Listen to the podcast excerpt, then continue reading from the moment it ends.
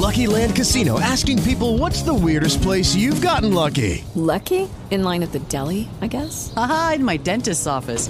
More than once, actually. Do I have to say? Yes, you do. In the car before my kids' PTA meeting. Really? Yes. Excuse me, what's the weirdest place you've gotten lucky? I never win and tell. Well, there you have it. You can get lucky anywhere playing at LuckyLandSlots.com. Play for free right now. Are you feeling lucky? No purchase necessary. Void where prohibited by law. 18 plus. Terms and conditions apply. See website for details. Blog Talk Radio.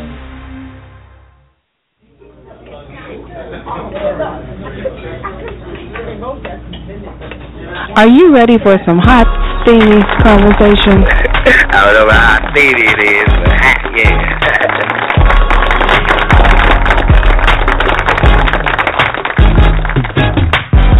My mother and I had a fantastic relationship. This is Stephen, and I just wanted to share. Uh, Yeah, I want to expound on that just quickly because the real man. Good morning and welcome to Coffee Talk. I'm Zoe, host of the fastest growing online talk show where we discuss real topics with real people in real situations. Good morning, good morning, good morning, and what a great morning it is. Happy Saturday, everyone, and welcome to Coffee Talk with Zoe, your new morning show where real talk happens every Saturday at 10 a.m. This morning, folks, we have a dynamite guest in the cafe today, and I'm just so excited about the things that he's going to share with you. So, if you are one of those people, one of those men that have chosen the wrong woman, and you're trying to figure it out and trying to get it right, get on the right side, this is the show for you to tune in today. Choosing the right woman is our topic. Now, if you desire to share comments or just ask questions, please press 1 so we can get you in queue and get your comments on the air. So, throughout the show today, it's going to be very interactive. We welcome you to call in with comments and questions for our guest in the studio this morning. So don't forget, press one and we'll get you right in queue, get you right on the air with, with me. I'm looking forward to some dialogue with our audience this morning. I want to remind you to download the app on your mobile devices or your iPad. Find me under Coffee Talk with Zoe. It's a great tool. It's a very convenient tool. It allows you to just tap right onto the app so you don't have to remember to dial in. You don't have to remember any of the social media sites. It's all right there packaged for you. Our guest today is Mr. R.C. Blakes Jr. He is the eldest son of the late Bishop Robert C. Blakes and Lady Lois Blakes. He is the co-pastor of New Home Family Worship Center in Louisiana and Texas. He has a master's of theology, theology and Christian, I'm sorry, master's of theology from Christian Bible College of Louisiana. Presiding bishop of Family of Churches Fellowship International. He is the husband of Lisa Blakes and the father of four wonderful children. And if that's not enough, guys, he has published a book. He is an author and is a sought after speaker, teacher, nationally and internationally. His empowered ministry has proven to be a blessing to thousands. He is a regular on various television networks. He is the co host of a radio talk show as well entitled Dance with My Father. He and his wife Lisa have a nonprofit organization and ministry devoted to the empowerment of women called GEM, and that stands for Girls Empowerment Movement. Please welcome to the show Mr. R.C. Blakes, who has been known for his teaching, writing, which has described to be positive, practical, and prophetic. Good morning, RC. How are you? I am fantastic. I am honored. Uh, I feel blessed today to be able to address your audience and so thankful to have made the connection with you. It's really a blessing for me. Thank you for having me. Oh, you know, and when when God is in control, you know, there's nothing we can do about it because it's co-beneficial. I feel the same, and I feel so blessed to be able to have you on the show today, and I'm so excited. You know, I I found you from your YouTube channels, and I have just been connected. I I, I listen to so much information and so much of your material. I feel like I know you already. How is that? Wow, wow that's that's powerful. Um, I, I believe, I really believe, what comes from the heart reaches the heart, and um, you know that's just who I am. Uh, whatever you might see on YouTube, social media, uh, in church, wherever I might be, uh, you know, it, it comes from the heart, and I think that's probably why we connected so well. Yeah, yeah. Well, thank God, thank God for that, for being in control. So let's let's talk about um, a little bit about where you're from um, RC. It looks look, looks like you have you're co-pastoring two churches, Louisiana and Texas. Are you from those states? Well, I was born and raised in New Orleans, Louisiana, and uh, I am for Forever 504. Uh, but 10 years ago, when Hurricane Katrina hit, our congregation uh, obviously uh, divided and went to various parts of the country and a great number of them landed in Houston, Texas. So as a consequence, we established a church in Houston, Texas, but actually our ministry consists of seven uh, locations uh, throughout Louisiana and Texas. And uh, I am a second generation pastor. My father, of course, you mentioned him. My brother and I work together to oversee uh, the ministry. The New Home Family of Churches is what we call it. And uh, I live uh, between both states. My my wife and children are primarily planted in Houston. We decided to leave them there after the storm for educational purposes for the kids, while I would move back and forth, rebuilding New Orleans and of course establishing a new church in Houston. Uh, so I spend a lot of time in the air on airplanes, and uh, I love my life though. Oh, I love my okay. life. Okay. So congratulations to uh, to Katrina. I, I saw on the news uh, this week they were showing um, different uh, things that were going on and talking about you know celebrating the the 10 year um, history that that it's been. So uh, thank thank God for those who have been through the storm and who are surviving it. So how how active Amen. or how much contact do you have with people who've been through the storm? Oh well, I I live with them every day. You know, between Uh, New Orleans and Houston. Uh, most of our congregation is in Houston is made up of uh, New Orleanians who transplanted, and of course, being here in New Orleans, which is the base of our ministry, uh, I get a chance to see the redevelopment, uh, the resurgence of New Orleans on a daily basis, and and it's been it's been something unprecedented. Uh, but it has also been it is also an unprecedented recovery and uh, a demonstration of resilience uh, on the part of uh, New Orleanians to come back and hopefully to make our city better than it ever was before. So I have contact on a daily basis. I live I live this. that's amazing. That that's amazing. And and, and talking about um, being being a pastor and being a second generation pastor, when did you know that this was your your calling? You know that they say that we we develop into our spiritual growth. So when when did you know that this was for you? I was 17 years old. Uh, I was getting ready to, not long from then, graduate from high school and I had determined, predetermined, that I would never be a preacher. In fact, about it, I was making plans to go away for college so that I could get away from church altogether. You know, because when you're the preacher's son, uh, it's no, it's not a matter of choice on Sunday morning if you're going to get up and go to church. It's it's the law. And uh, I was 17 years old, had my plans all laid out, going away for college, get away from church and there was just a an undeniable unction, really so much so that it sounded like an audible voice that said to me, "You're you're going to preach. You're going to be a preacher and a leader." And I was in church at the time, and I thought one of my relatives was playing a, a joke on me, and I looked around and no one was there where I thought I heard the voice come from, mm. and I felt an mm. overwhelming sense of God And for the first time in my my young life at that time, I became emotional in church, and I got up and I went and I told my father what um what I had just heard in my heart in front of the congregation. And from there, God has just been molding me and developing me ever since. And uh, thank God that He's, you know, I though I was the preacher's son, they often say that the preacher's kids are the worst. Uh, I think I lived up to that.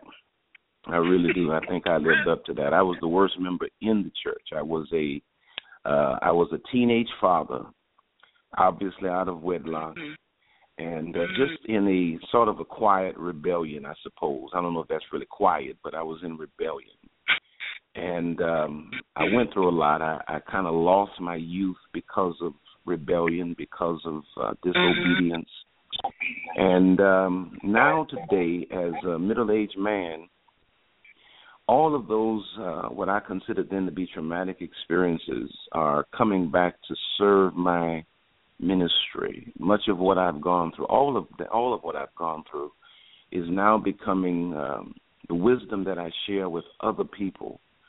as I heard Bishop T.D. Jakes say many years ago, your misery becomes your ministry. And so now I I really speak from a place of experience. I have no problem with being transparent. I have no problem with exposing my flaws, my history. My closet is wide open. There are no skeletons that are not revealed and it's um, it's really proven to touch this generation and to impact people on a level uh, that changes them. Mm. That's that's amazing. Thank thank God for second chances, huh? Thank God for second chances. Well, in my in my case, third, fourth, fifth, sixth, hundredth, and all of those. you know, it, it's such, it's such a place of strength when you can look at your past um, look at your failures and and and stare it straight in the eye and and and have your closet wide open it's such a place of peace too so um for those of people who are struggling with that you know it's worth the fight because when you get there it, it's like no turning back. So i encourage those who are struggling with that to, to keep going you know. And to have no shame about your history you know i think that's the strength of my life is that I really have no shame about what I've gone through because I've come through it. And and through the process God has transformed my life and uh I'm not the man I used to be, but I'm a better man today because of what I what I once was. Say that thing. Say that thing, Pastor. Say it. Say it again. Say it. Girl, you sound like you in church this morning. Oh, you, you have no idea. I'm already ready, ready to shout. I'm ready to shout, anticipating your next word. So let me let me put it out there so we can get right into it. I really wanted people to hear a little bit about you so they could see um, who you are and feel who you are as we flow into our topic, choosing the right woman. Choosing Amen. the right woman. Yeah, yeah, yeah.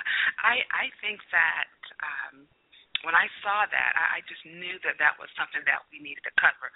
Although you do speak on many, many topics, and I would just love to get you back in a couple more sessions because I think it's just so much.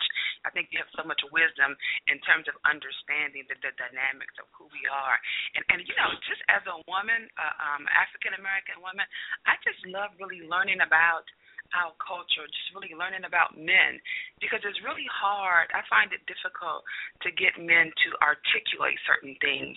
You know, we see them on the outside looking in, but it's really hard for them to explain and articulate things in a manner that most women can receive it. So I, I think that is just a blessing that that you are able to speak and share and and and, and be so open with it. So so choosing the right woman. Uh, let's talk about some issues that that fall into that and, and, and, and why men choose the wrong woman. How, how do they go about doing that?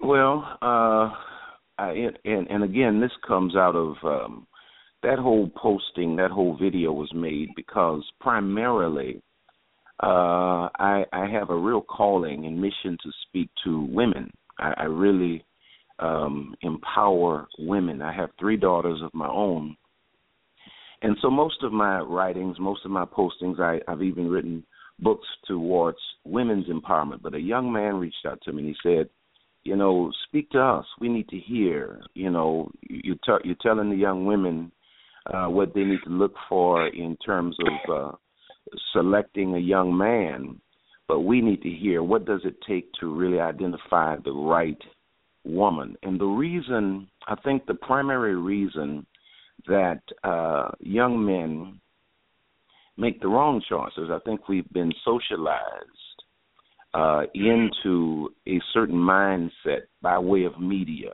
by way of music. Everything has been sexualized. And so young men obviously are hypersexual. And when they begin to make their choices relative to women, it's always based on looks, it's always based on sex appeal, it's always based on does she turn me on? not realizing that all of the things that I just mentioned, look, sex appeal, and all these things, uh, from an external perspective, these things fade away with time. If you if you marry a woman based on the way she looks today, live with her 20 years, 30 years, those things fade away. There has to be, of course, you know you want to marry or you want to connect with someone that you you you you're pleasant it's pleasant to be around and, and a pleasant person to look at but you have to make your choices relative to relationships. If you plan on being a king you have to choose a queen. And a queen is determined by internal qualities that are not seen on the surface. And so what i try to do is to educate young brothers to get beyond your flesh get beyond the limits of um, you know fleshly impulses and the shallowness of of modern day manhood and begin to investigate the true qualities of that woman's value. The bible says and you know and i'm a preacher so my perspective is always from a biblical place first. The bible says when god created man the male he then said it's not good for him to be alone. I will create for him and help meet. God then made Eve to help Adam. Adam's assignment was to dominate. So God gave him a woman that was qualified to help him to dominate. So my first message to young men is if a woman cannot help you to dominate, or to master what God has put before you, she's not the right woman for you. If all she can do is just be a trophy wife, just a looker, but she has no intellectual content, she's not the right woman for you. Every man needs help. I'm a living witness. The reason God hmm. said we needed it is because we do need it. We need some we need a woman that can come into our lives and we need a woman that can empower us to be all that God has called us to be. So the first thing I, I mentioned, if you remember in that video, is that a man needs an intelligent woman. Mm. And some some pushed back, and and uh, some women I don't know I don't know why women were pushing back against any of that content in that video, but one woman said, "Well, a man needs more than a woman with education and da da da da da. And mm-hmm. I had to come back and explain that I wasn't talking about education because, quite frankly, some of the most uh, foolish women I know are educated. But a man needs a woman that? that leads with her mind, a woman that leads with her mind, a woman that is a thinker. And the reason a man needs a thinking woman is because the man needs a partner that is capable of holding him accountable. A man needs a partner that can help him to think through the various mazes of greatness. The the the I believe one of the key things that destroys relationships is when there's not an, a capacity to have conversation that is meaningful. So the first thing I say is that a man yeah. needs a woman that is intelligent. Intelligent. Okay, I got that noted. That that's given. Okay. So now, and after this an intelligent woman, what, what's the next thing you think he needs? And and, and, oh, and, before you go into the, to the next one, let me just remind our callers who are just tuning in. This is R.C. Blakes with us.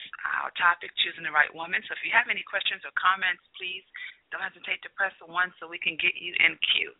We just went through the intelligent woman need, um, and so let us let's move on to what your second concept is for choosing the right woman. Because I, I I think sometimes sometimes the women are just just too intelligent.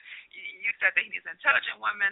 Sometimes I think that what what if she's what if the woman is so intelligent that she is really kind of dominating the relationship? So is, is it intelligent according to his capacity? You know, where you know they they say if you're the smartest person on your team, you need a new team. So how, how just so that we can be clear uh, about how you see that theory. Okay, well this this is this is how I see that. I, I believe that from both sides, male or female, that we should we should connect based on compat- compatibility. The Bible calls it being equally yoked, and when when the Bible uses that phraseology, being equally yoked, uh, it speaks of more than just two people that go to church together and believe in God. I believe mm. people are equally yoked when they're intellectually compatible, okay. when they have a common vision, they want to go to the same place in life, Mm. You know, so okay. you don't you don't connect you don't connect stallions with donkeys or eagles with chickens. You know, we connect eagles with eagles, stallions with stallions. But even if a stallion is is is yoked to another stallion, for instance, my wife and I, um, I consider myself to be an intelligent man. You know, I, I don't feel inferior to my wife intellectually. But there are aspects of our relationship and our vision, our our, our, our collective vision, that uh, she's smarter in. She knows more about certain areas of life and business than I do. There are areas where I'm, you know, dominant in terms of know-how. So, as a man, as a secure man, knowing that I need an intelligent woman, I allow my wife to lead in those areas where she's intelligent where I where I may lack and she has more, I allow her to lead. So when I lead rather, when I say a man needs an intelligent woman, he does not need a woman that he has to feel inferior to, but he needs okay. a woman that that adds that adds to the plan, adds to the vision, that can empower him in areas. For instance, I liken relationships and choosing people uh, to spend your life with to the process that a good CEO goes through. Any good CEO always staffs his or her weaknesses. He finds people who are smarter in the areas of his weaknesses than he is. And as a consequence, the whole team succeeds. Because at the end of the day, dominion is a team sport. So a man has to have a woman that that brings intellectual property, intellectual content into the relationship if he's going to maximize. There's a point that a man gets to that you just got to have more on your arm than just a good looker. You know, high heels and a low IQ is high heels and a low IQ is still a bad look. Mm. Okay. And there's nothing All more right. unattractive than a beautiful woman that has no intelligence. Yeah. All right, I get that. I got it. I'm glad you broke that down and, and made it clear. Uh, I, I definitely un- understand that theory. So let's, let's move along to another another um, way of choosing the right woman. What what also should men be looking for? A man so needs far, a woman. So far, so far, I'm, so far, we we good. I'm one and one. So let's just okay. My man needs a woman that. he needs a woman that is uh, unapologetically self-respecting. Uh, too often today, uh, sisters, my dear, my dear sisters, uh, compromise themselves to be accepted. And the reality is that a man needs a woman that is unapologetically self-respecting, that has standards, establishes those standards, and will not uh, shrink back from those standards. Because I believe in life, not only in relationships, but in life in general, we teach people how to treat us. And a man has to have a woman that has boundaries, enforces those boundaries, and a, and a woman that he knows he can only go so far with. Because if a man can disrespect a woman, he then writes off and he begins to look elsewhere. A man is always looking for a woman that is self respecting. He needs that because he needs to be certain. If a man can disrespect his woman, he's then left with the mindset that she can be disrespected by another man in the streets. A man mm. has to have a woman that holds her own because a man by nature is dominant. By nature. And any man that is not dominant, in many cases, I'll say, since I'm not a woman, I won't say definitely, but more than likely, any man that is not a dominant personality is not going to be attractive to a woman long term. So, because he's dominant, he has to have a woman who knows who she is and holds her own and holds him in a place of accountability relative to how he treats her. Mm-hmm. Okay. When we look at society today, brothers get away with a lot of stuff that they shouldn't be getting away with because many times the sisters who've not had fathers in place to establish their self esteem are allowing it because they're searching for acceptance.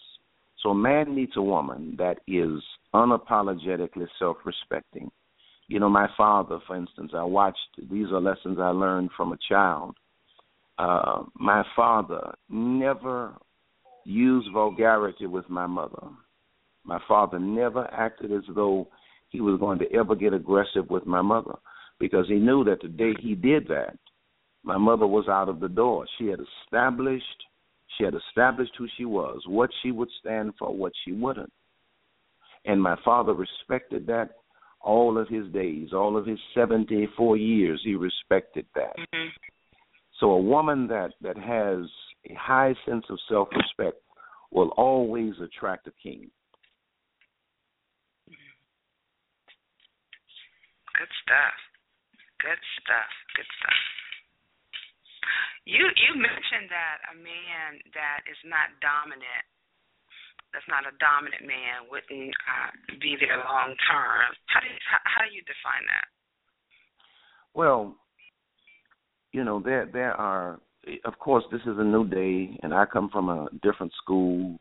And the school I come from, I, I, I would define it as classical manhood, classical womanhood, and that means that the man has the mindset to provide, to protect, to lead, to guide, and all of these kinds of things.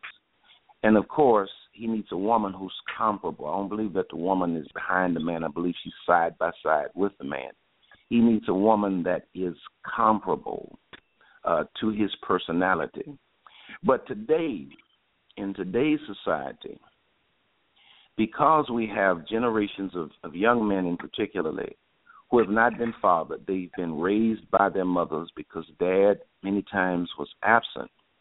The sense of classical manhood, that strength, you know, uh, that a woman looks for, that you know, the man that she can lean on when when when when mm-hmm. times get tight and rough.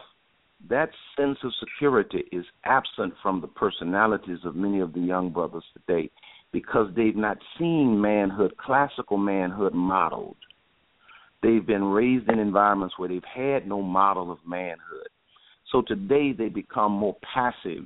We have this generation is more passive. My generation was was a lot more assertive. I wouldn't say aggressive, but assertive. And you know, take lead, take take charge, take the lead. And so when a woman got with us, she felt a sense of security. You know, she didn't feel like if yeah. If there's a struggle in the street, I don't. I have a man here that that can't protect me. I won't protect me. But this mm-hmm. generation, you know, we we have we have men that are are somewhat passive. They they really expect the woman to be the provider, and and it's just kind of a confused dynamic that I don't fully understand or grasp. But a man has to have a woman, or man should I say, has to live before a woman as a sense of strength, as a mm-hmm. as a mm-hmm. sense of as a sense of uh, found, as being the foundation. Uh, she can't look at him and, and wonder or, or imagine or see herself rather as being stronger than he is in times of uh, difficulty. I hope I'm being yeah. clear. Yeah, yeah. I I, I think um yeah, you you are being clear, and and, it sounds to me, I know with my own experience dating someone like that or, or seeing that, you, you tend to lose respect for for men who who don't stand up, who don't take charge, who don't lead, who don't speak up. So I I see that more and more. But what what I found is that in raising these these men, when you kind of look at their parenting that they had or the home style that that they were in when they were being raised, you see how mom has or you know has really um catered to the child and really not developed the boy to just to do things or just to take lead. All decisions were made were made for them, you know, and and and they run to their aid and they don't really have chores, they don't really have responsibilities, and then they leave the home of mom and and and mate with with someone who who is like mom, you know. Absolutely, and and they expect they expect the woman to to coddle and to you know uh baby to pay their bills. And you know sometimes women settle. I've seen women in our church for instance who settled for uh brothers uh who were more passive and and the roles were kind of skewed. And uh she thought or they thought that it would last but it wasn't long before as you just put it she lost interest because the dynamic was off. A woman needs a man that is undeniably strong, holds his position, a man that is man enough to respect her role and not be intimidated by her, but a man that is also man enough to hold his role, to have an opinion and to hold his opinion and to not flinch. She needs a man that's going to be assertive. Yeah, you know, RC, I'm I'm curious as as to what you would say to uh, a man like that if you had to um mentor someone or they came in for help. And and in your observation of of of them interacting you see this behavior in him. Because it, it sounds like if he's demonstrating this you know he's probably had this characteristic a long time. You know so how do how do you say how do you say it what What do you say? Well, he, he's when you when you see a man like this, he's been he's been. It's many times it's really no fault of his own. You kind of mentioned it. Most of the time, it goes back to being overmothered.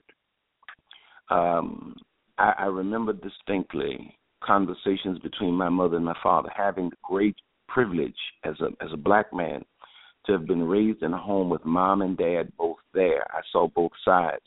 There were times when my mother uh wanted to pamper, wanted to coddle, and my dad would say, you know, Lois, you know, please back up and let me and my son handle this. And my mm. father would, you know, bring me to a place of accountability as a man.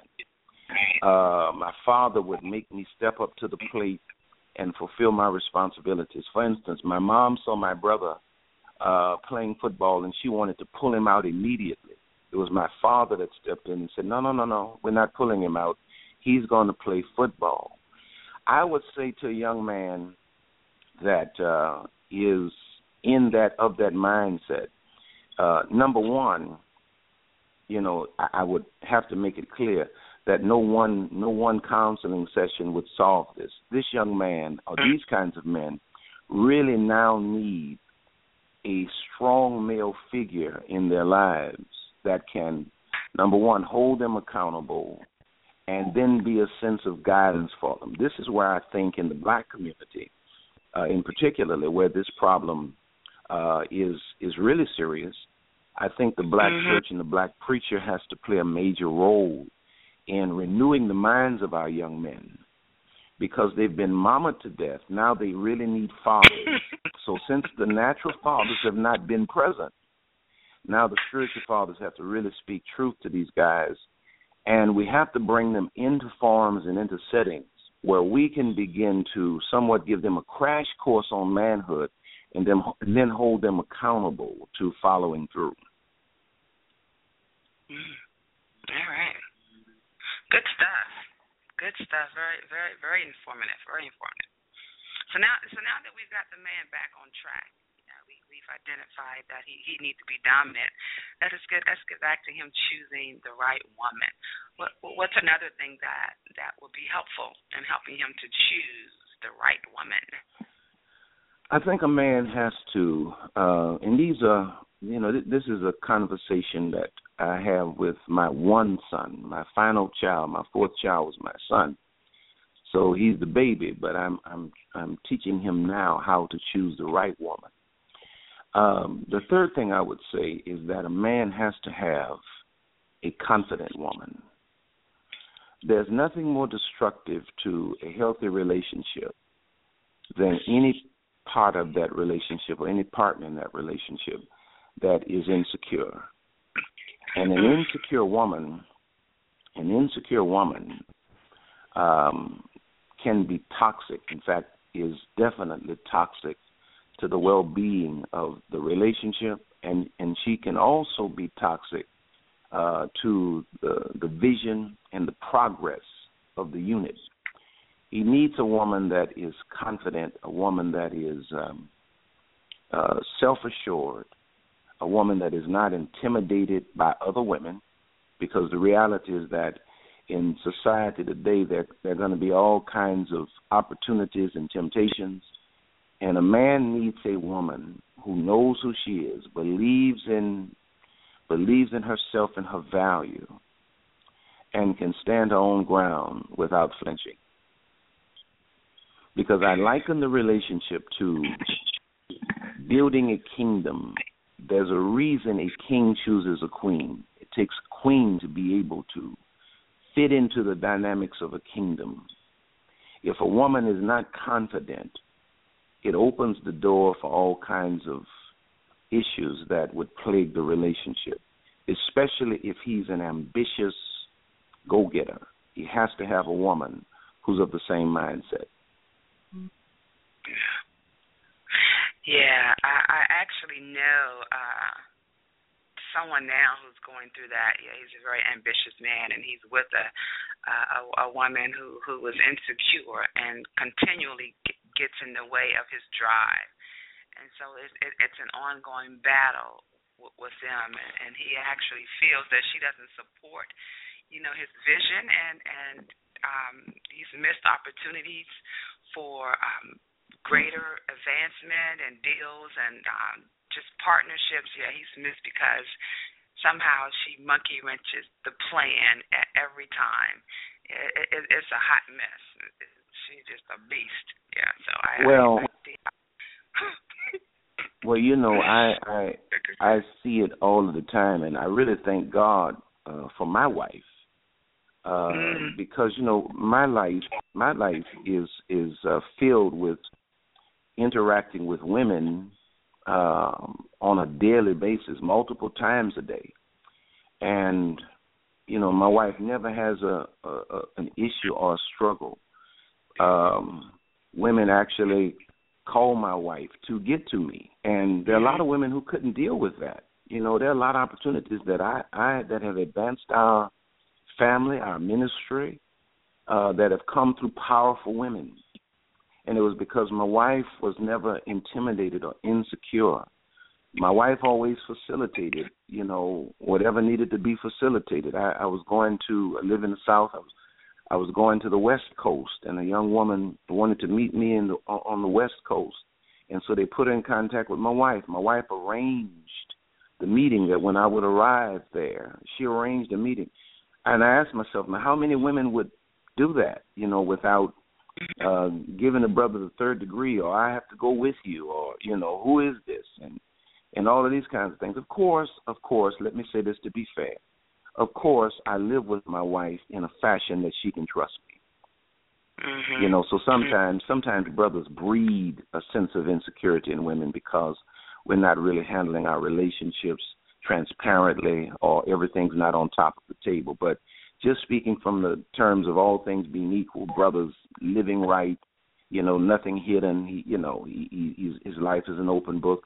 He cannot have a woman that's insecure and, and scared and afraid. He has to have a woman that's comparable. Going back to our original statement, eagles are to connect with eagles. You know, stallions should connect with stallions, lions with lions. So he has to have a woman that is confident because, as you just put it, if he doesn't, she will get in the way of the progress. Now, now, now RC, now choo- in choosing the right woman, I, I kind of get, I, I get your theories and I get them, but I, I can't help in the back of my mind, I'm factoring in the disparity of age in choosing the right woman. Even with me feeling like I'm an intelligent woman, I feel like I'm grounded, I feel like I have a sense of being objective. Even if I was looking at choosing the the right man, the the man that I would choose at 20 is not the man that I'd probably choose at 30 and, and at 40. So I'm, I'm looking at the concept of choosing the right woman. I'm hearing the, the breakdown, and mm-hmm. A, a guy making a decision at 30, you know, he's deciding. You know, sometimes sometimes we start relationships right out of college, you know, in, in your 20 year mark, and you choose that person. But as you grow and you mm-hmm. learn and you experience life, you come to find out this is not the right person you know, and and so divorce and, and things like that happen. So for choosing the right woman, don't you think that age and wisdom and life experiences factor into how you perceive intelligence, how you perceive self-respecting, how you perceive confidence is based on your ability to perceive those things as well as to understand who you are because you know we evolve and you know so that factors in too don't you think Absolutely. And and the one thing that I teach young people in our ministry, and wherever I get a chance, whatever platform I have, I really teach them, you know, like my daughter, here's a prime example. And I just had this conversation two days ago with my my 18 year old daughter who we're dropping off uh to college. She's going far out of town. Uh Sunday, we're bringing her to college. My wife's bringing her and dropping off to college the conversation she and I spent the entire day together the other day, and the conversation I had with her said, "Now, you're going there to really get your life on course. I, I really, I really would like for you to avoid the falling in love trap. You don't need to mm. go and fall in love right now because this is a time of self discovery, and you're so correct. So often we make these decisions, these long term relational decisions, before we know before we really know who we are. And I really counsel young people to really take your 20s to discover who you are. And somewhere around those late 20s, early 30s, begin to investigate, you know, you know, try to try to hold yourself to just having, you know, casual relationships. Late 20s, early 30s, begin to investigate other people relative to the compatibility. And by that, I mean, you know, when we use the term dating, when we use the term dating, we're usually talking about going to dinner, going to movie, going to club, or whatever these young people do, uh, and just having a good time and making eyes at one another and, and trying to feel the the sexual tension. But the purpose of dating is not for those things. The purpose of dating is to gather the data. And I believe that whatever age you are, if you're wise enough, if somebody has taught you how to ask the right questions, not questions pertaining to the chemistry of right now, but ask questions that speak to the future. What are you what are you looking to accomplish in 20 years? Where are you trying to be in 30 years? How do you view parenting? How do you view money? How do you view uh, you know, marriage and, and being faithful? Mm-hmm when you when you ask those kinds of questions, it gives you a glimpse of what that person more than likely could possibly be in the future, and then you can match your future self with that individual. But most of the times we make these decisions, these these long-term decisions based on immediate chemistry that fades away as you put it as we evolve. So you know, I'm in I'm in total agreement that it does require a a specific and definite intent to get a feel for who this person, not only who this person is, but who this person will become. And so um, when, when do, go, go ahead. When do when do when when do you say okay this this this, ain't for me right here? Let's say you you, you know you, you meet you meet the guy and, and and you're dating and things are working out and you know as we be, as we know as we be, more time with people we begin we begin to see them in different elements and you see how they how they act with with their friends their families and things like that, um, how they are on their jobs, and then you start to see some things and you're like, mm, well, you know, th- th- this ain't together here. Like for example, the closet begin to get exposed, and you're like, mm-hmm. oh well, he a little he a little unorganized, and, and you see flaws. How do you gauge to wait or or or did this this not for me? Because some women have been known to kind of walk away too soon because the men are so immature. How do you how do you help women to kind of foresee when when to hold out and wait and and when? Because I hear a lot of my girlfriends that you know north of forty and fifty, they be like, look, I ain't he ain't this, this that, I ain't got time for this, and and they ready to move on. So when how do you gauge that? Should I wait? Because cause we feel like this is your second time you've been married. We got grown kids. We tend to have a little, a little less patience to be waiting for things to happen. Mhm. Well, I'll put it to you this way. Um, now, I'm I'm 51 years old, so I have I have some experience in life.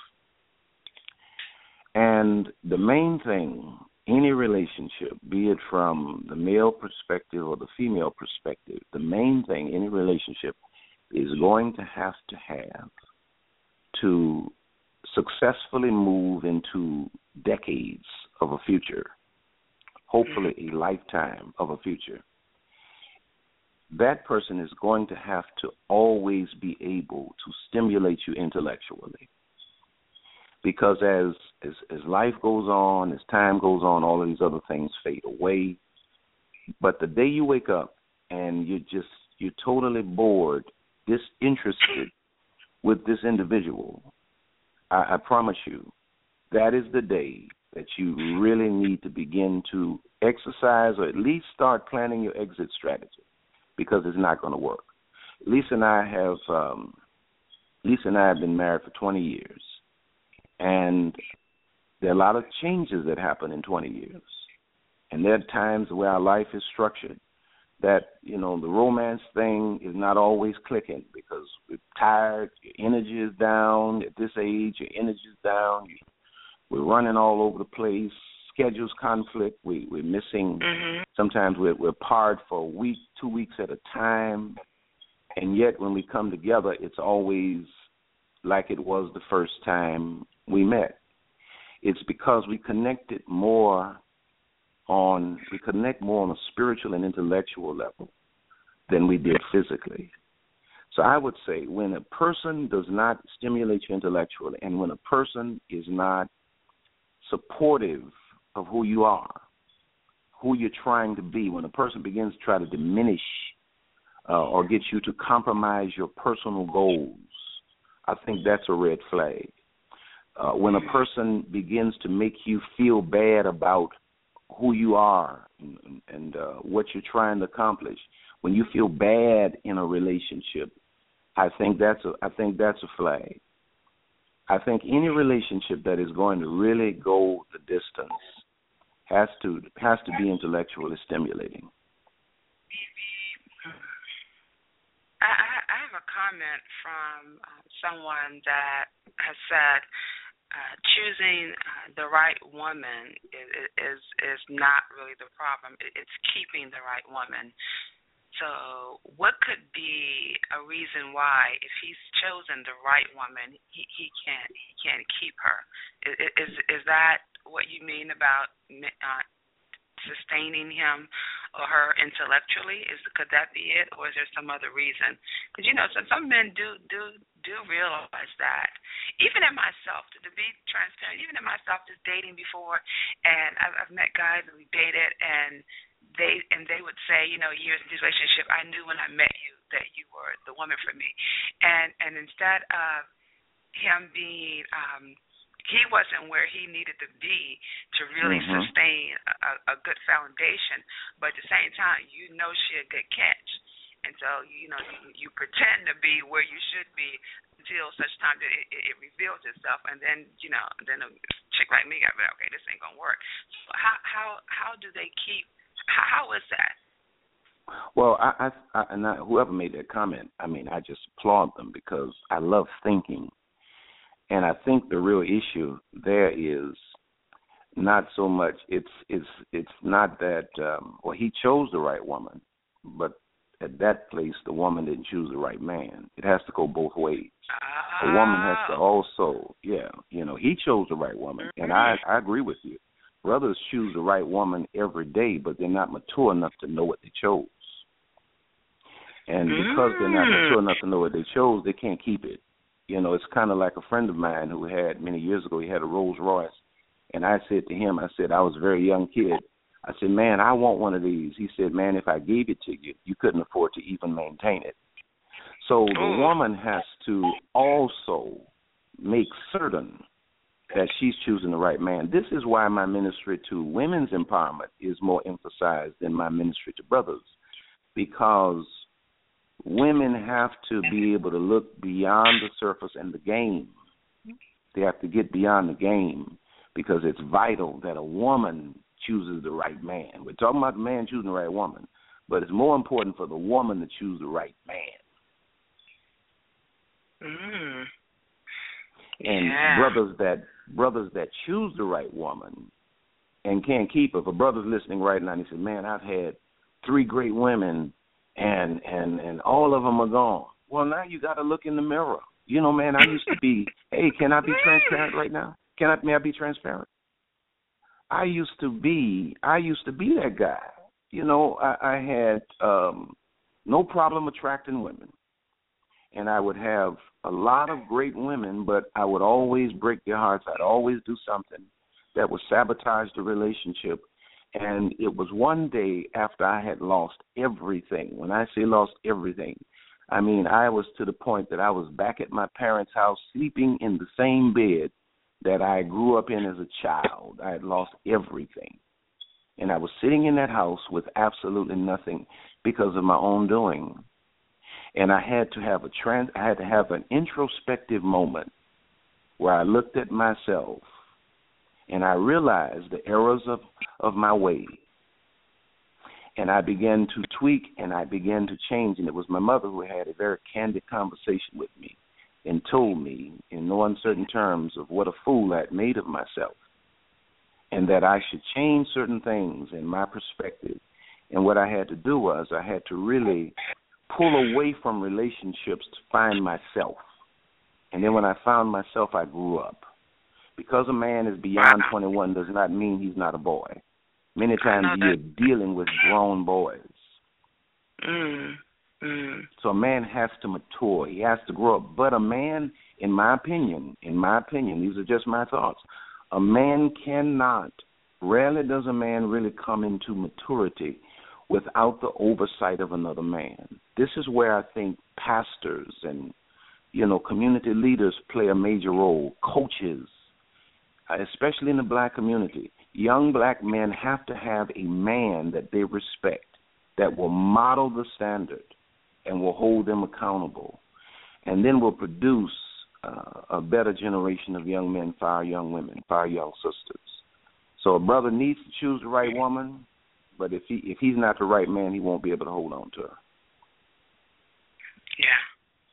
So I, I have another question that that that um, has come to us, and I don't know why my listeners are not pressing one instead of texting me the questions. They they could really get on cue and ask it themselves, but perhaps they're they're shy. But the the other question is, um, how do you handle um, if you choose the right woman? How is it that she? How do you know whether she can handle adversity? How do you know if she can handle adversity? Yeah. I have this thing. Now, this is just me. You know, this is just me. And of course, I want y'all to understand that everybody has their own way of doing things. But for me personally, um, I believe relationships have to be tested. We we don't put people through testing before we commit our lives to them. Uh, to me, that's insane.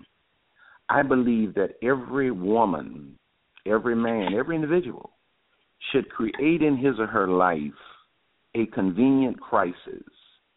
This is not necessarily um, a lie, but it is an opportunity to discern the reaction of a person to uh, or their capacity to be able to handle, manage uh, certain times of adversity. Like I say to young women, for instance, if you you're really testing a young man to see if he's husband material, is he saying he he wants to go the distance with you? Well, just you know, in a conversation, don't ask for anything, but just act like your your rent is is and you don't have the money. Just act like you don't have it, and see how he responds. You know, if he doesn't call you back, you've done your favor. If he calls you back and says, "I got you," you know, you now you know you're working with something. I believe we should test people. Uh, we should test people's loyalty. We should test people's capacity to be able to endure uh, certain uh, pressures in life before we commit our, ourselves to them. That's just my opinion.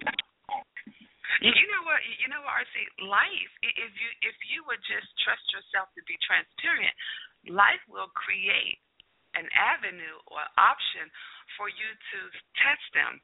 You know, if you just because you know, you know, with black families, we always got something going on. You can just talk about somebody else's situation and tell the person that and see how they respond. You can you can That's really exactly see right. who they are then.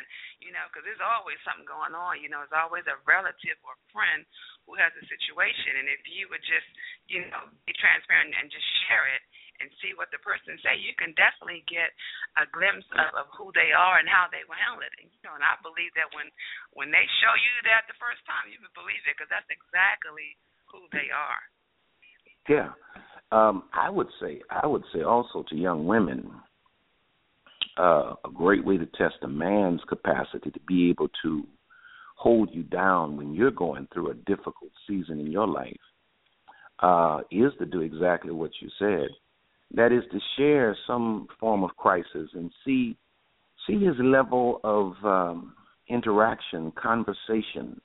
Uh, does he, if if you share crisis with him, does he kind of brush it off and move on to the next subject, or does he ask questions? Does he dig deeper? Does he really connect with you? Does he look you in your eye to see how you're how you're really feeling? Does he have opinions? Because if a man if a man does not connect with you in conversation relative to some difficulty in your life, more than likely it's going to be a problem for him to really, you know, hold you down if you have a real serious crisis moving forward in the future. I believe just watching a man's level of engagement, you know, with with whatever you might dealing with be dealing with now, uh, can be a major major signal as to where that brother is, Mm. maturity wise. Maturity wise, yeah. Wow. I I have really enjoyed uh, uh, talking with you uh, about this, and I've gotten some comments that people feel that they have really um, got something uh, as well. So if, if this uh, broadcast has been a blessing to you, please go to the website coffeetalkwithzoe.com. Post your comments, share how you have been blessed or not by this information. Was it useful to you? And, and then share it share it with others. RC, where can the listeners um, get more information about you? Again, um, before he um, drops that, let me let you know that he is the co-pastor of New Hope Family Worship Center of Louisiana and Texas, and he shared with us earlier that there are several broad, um, several churches in the Louisiana area. So look him up. Um, he does have a YouTube channel where he talks about a lot of different things. Um, I found it to be a blessing. So please share where the audience can get more information and, and find you. I man, I'm all over social media. They can find me on Facebook uh, at RC Blakes, Periscope at RC Blakes, Instagram at RC Blakes, uh, Twitter RC underscore Blakes. Uh, they can also pick up my well. They can go to my website uh, rcblakes.com, and I'd like for them to to look into picking up my book at Amazon.com. It's entitled The Father Daughter Talk the father daughter talk. But I'm everywhere. In fact, about it, I have my own app. They can they can go to Android or or Apple and and, and, and download my app, RC Blakes. I'm everywhere. Ah, I like I like that app thing. Down download his app, RC Blake, and download Coffee Talk with Zoe too. We are um we are just out there and and doing things in our community to help build up stronger people, stronger relationships. Thank you so much for being on the broadcast. I really enjoyed the dialogue, RC. Thanks thanks for hanging out with me and thanks. Thank you for having me. It has been a wonderful hour of power. Please share this broadcast with others. Find me on social media under your new morning show. Have a great weekend, you all. Bye bye.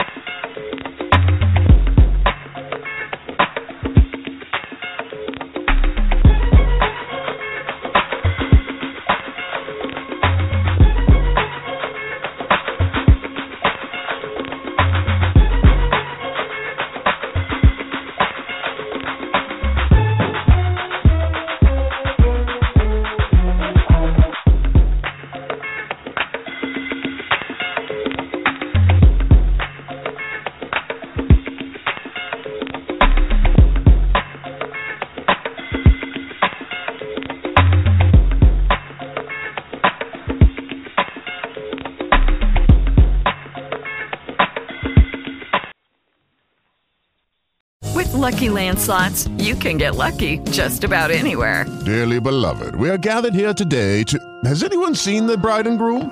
Sorry, sorry, we're here. We were getting lucky in the limo and we lost track of time. No, Lucky Land Casino, with cash prizes that add up quicker than a guest registry. In that case, I pronounce you lucky. Play for free at LuckyLandSlots.com. Daily bonuses are waiting. No purchase necessary. Void where prohibited by law. 18 plus. Terms and conditions apply. See website for details.